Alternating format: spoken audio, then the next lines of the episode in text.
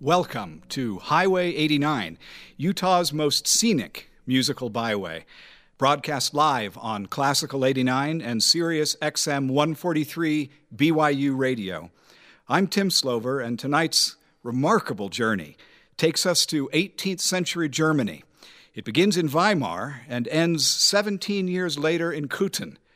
Those are the places, and that is the amount of time it took Johann Sebastian Bach to write his perfect musical set, the sonatas and partitas for solo violin.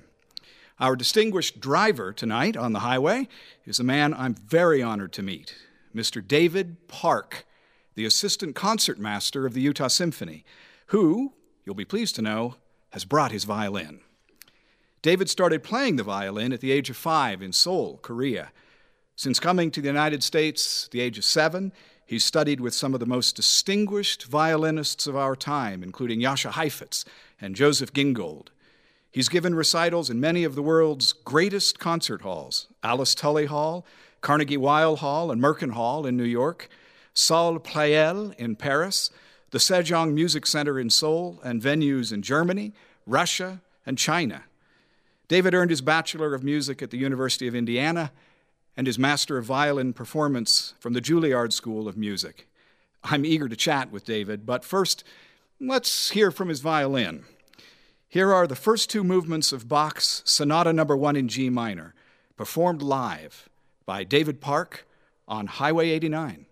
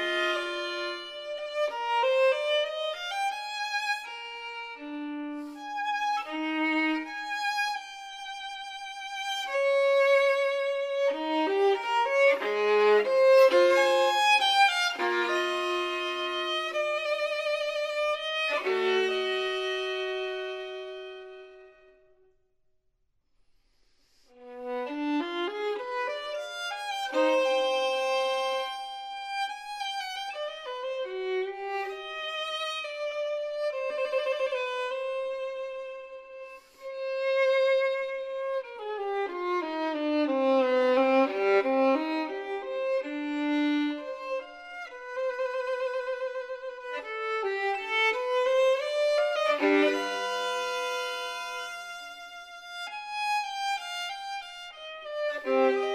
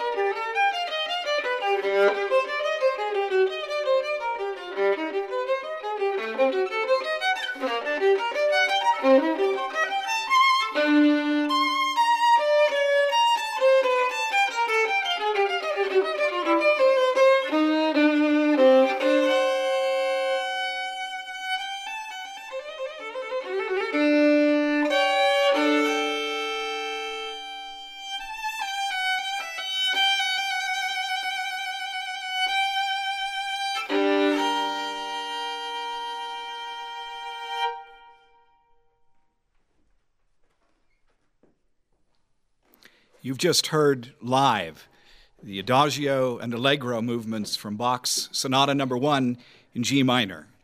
You're listening to Highway 89. I'm Tim Slover, and this is an all Bach hour, highlighting his sonatas and partitas for solo violin. David Park is the assistant concertmaster of the Utah Symphony and an accomplished worldwide violin soloist. Also, you're a sports enthusiast, a wine aficionado, particularly the Bordeaux, I understand, a lover of nature and of films. Pakshi 안녕하십니까? I've just, Hi, Tim, how are you?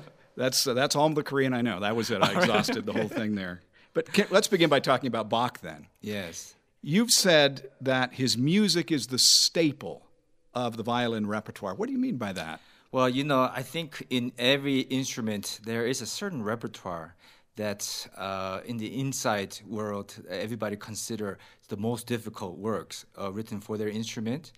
And I think for violin, uh, Bach, uh, the sonatas and partitas are definitely one of the most difficult challenges for every violinist. And you know, I was th- just thinking while I was playing, uh, Joseph Silverstein, who used to be the music director here and an accomplished violinist, he used to tell me that uh, playing Bach keeps one humble and it, it, it, surely does. You know, I mean, there are times when sometimes the ego gets in the way. You know, oh, I can do anything, and then when you perform these pieces, I mean, not just play them, but like perform it, and you just realize, wow, you know, it, it's it's it's a tough hurdle to to handle. Well, thank you. Certainly done beautifully here. Yeah, yeah, Can we talk about your own musical journey for a little bit? Sure. Um, I know that there was uh, you could have been a doctor, and you, I'm sure you would have been a fine one. But then your father went, to, who was also a professional musician, yes. went to a concert, and uh, something happened there. Uh, yeah. Can you talk about that? Yes, you know, I, you know, both of my parents are musicians. They're both cellists, and uh, uh, I have one older brother. And um, when I was going off to college, you know, I had to decide, uh, you know, which which road that I take And um, my mother, she was a professor and, and also cellist at Seoul Philharmonic. Uh, she knows the difficulty of making it in the music world. And uh, she was not very encouraging, actually. So she always wanted two sons to be a lawyer and a doctor. And my older brother is a lawyer, and uh, obviously she wanted me to become a medical doctor. And actually, there's a medical doctor here in the studio.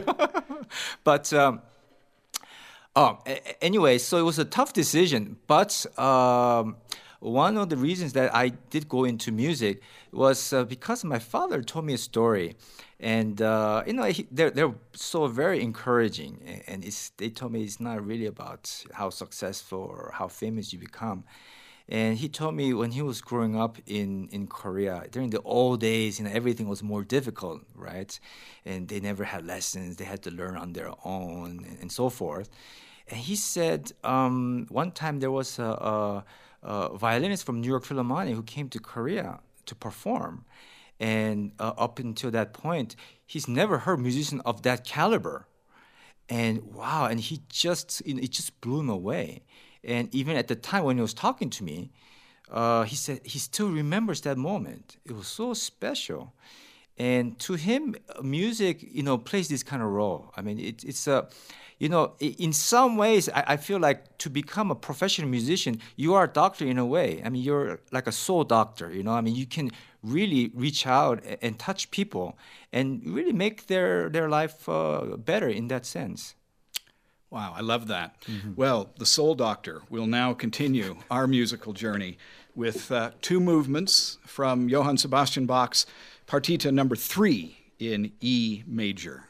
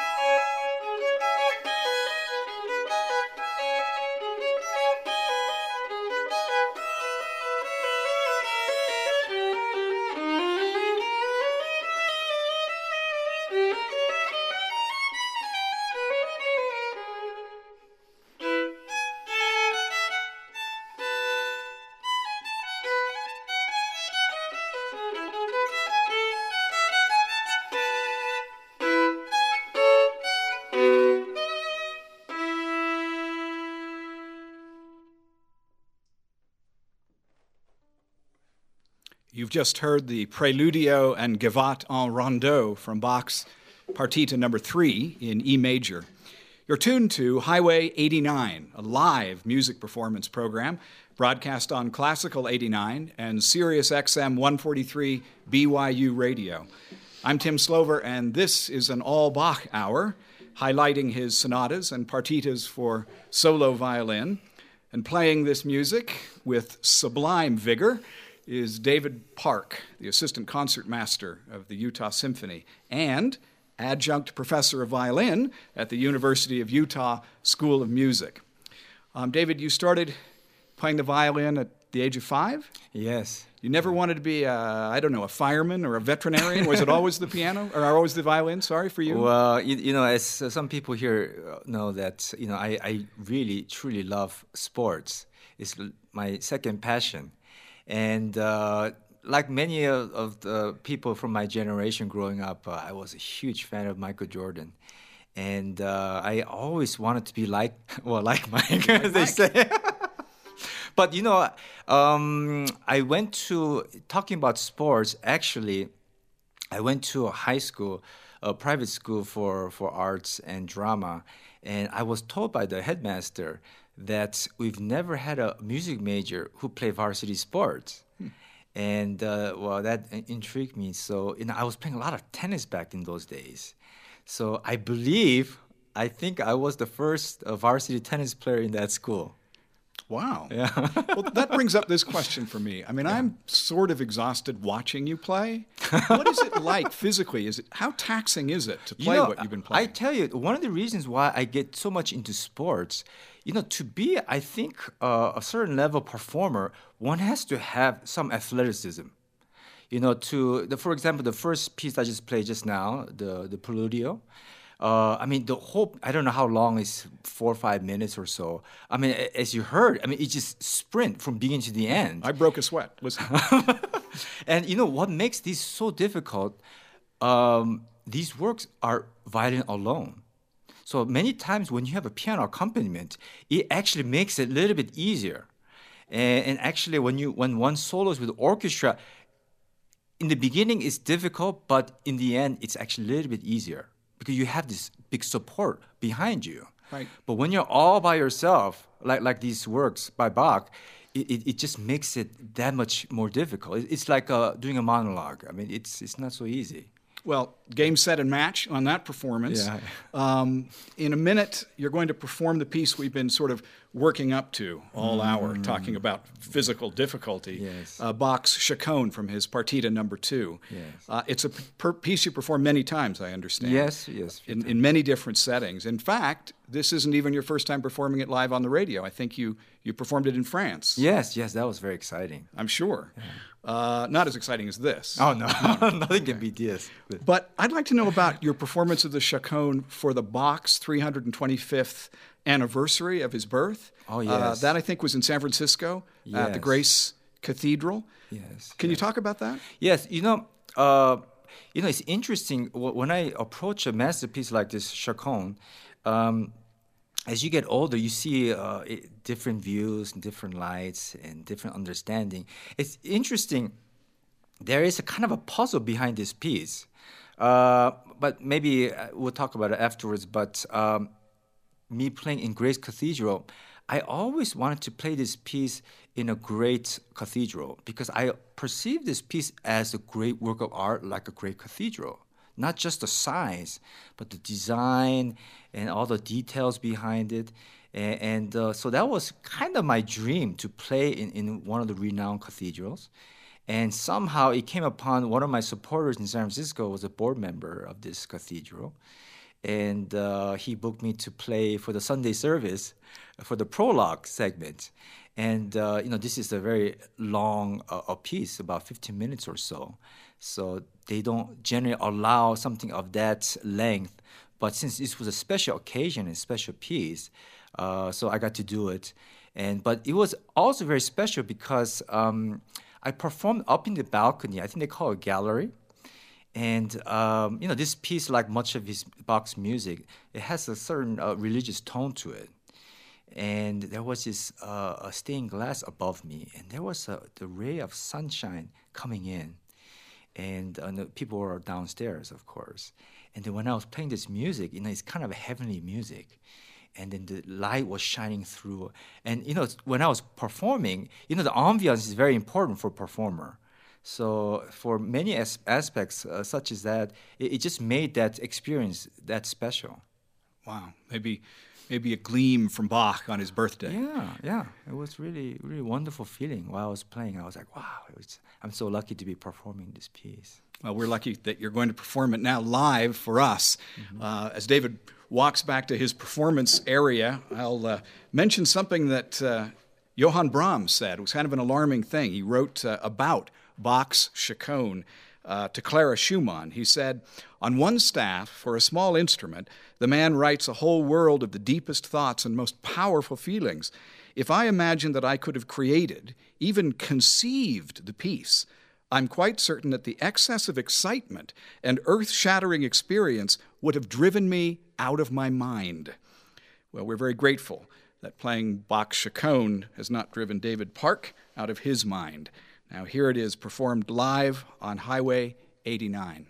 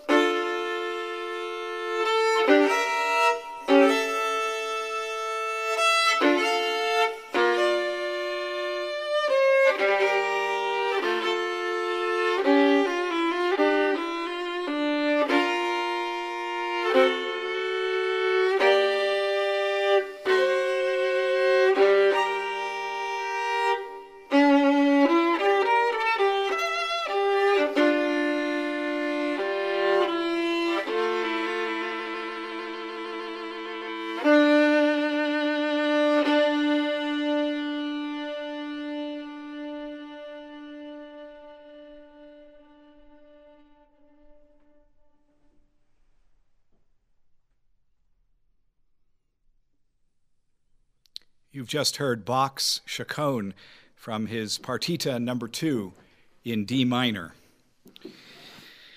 Uh, David, uh, not bad. Thank you, Tim. What, what, do you think after you just after you played something like that? What what thoughts go through your head? You know, it, it's uh, you know a little bit about this piece. You know, this was written in 1720, and that's the year. You know, I did some uh, research into this over the years, and that's the year his first wife passed away. He had gone off to a, a vacation, and when he came back, he discovered his his wife was uh, uh, dead and then actually buried already. So some some uh, uh, experts feel that this was kind of a requiem or, or like a tombeau uh, written for his his wife. But you know, I tell you, uh, recently I did some studying about. I, I had heard that Bach likes to play with numbers. Now, this is very interesting uh, facts here.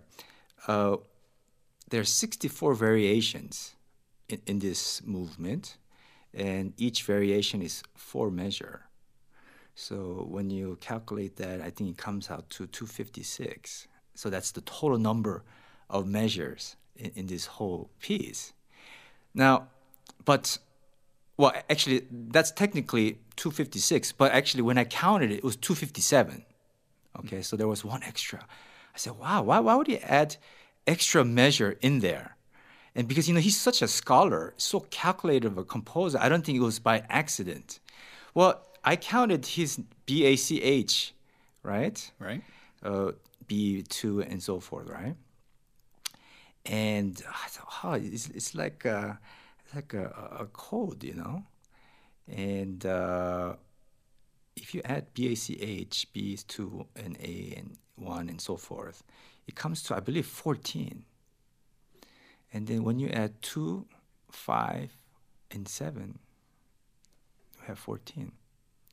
So this, I, I don't know for sure, but I just, you know, I just found this out. I said, wow, I wonder if he was uh, in the midst of writing this great masterpiece. Uh, he likes to he liked to play kind of a game here and there, and and that's that's the kind of genius he was. I mean, this is just one aspect of it but there's so many greatness uh, behind this piece. You know, I tell you, some I've heard some expert feel that this piece of work is one of the greatest invention of human in, in history of humankind. So I mean, certain people have gone even that far uh, of of uh, um, uh, speaking on this this piece. Uh, so for for every violinist, it's it's one of the biggest challenges for us. How long would it did it take you to learn that piece, to perform it that beautifully? You know, I, I don't know. It's hard to say. I think one of the difficulties of playing Bach uh, is also that uh, many musicians feel like, oh, you know, Bach is for more of a mature musician. That know, youngster who, whose finger can move, they have to understand the music in a deeper sense. Mm-hmm. And sometimes, you know, I, I do that myself. I try to find meaning or stories behind it, even if that's not what the composer intended and and to me, to me it makes it much more interesting as well. But in terms of it's hard to put a time frame on this piece. Uh, I've learned it, you know, when I was a student, mm. and I think each time I perform it, I try to find something new and interesting. I just love this idea that maybe the track of Bach's pain mm. runs through that because of the death of his wife. Certainly mm. nothing I'd heard before. Yeah. Uh, I have about 100 more questions to ask. Okay. Uh, I have a feeling I could talk to you for a long time, but uh, I do have one more question. Mm. You played in a unique place as part of an exchange gala concert. Okay. A few years ago. So I think it was in 2003, 2002, okay. 2003. Uh-huh. What was it like to play in Pyongyang, North Korea? Oh, yeah, well that's that's in the news right now. It's uh, it's uh, it was actually a very incredible experience. Uh, because I've been, I've like many people, I've seen videos, a documentary, and so forth.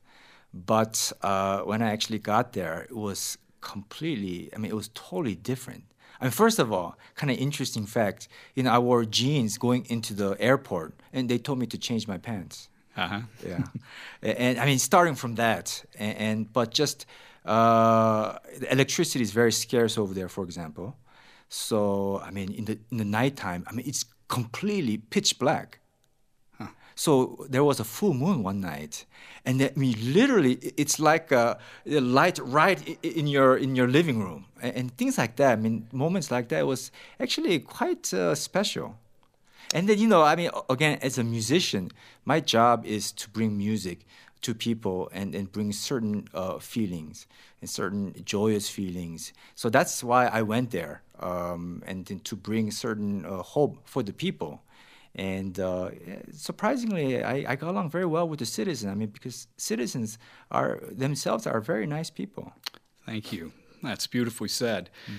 Well, this concludes another hour of Highway 89. This hour featured selections from Johann Sebastian Bach's sonatas and partitas for solo violin, and our guest this hour has been violinist David Park.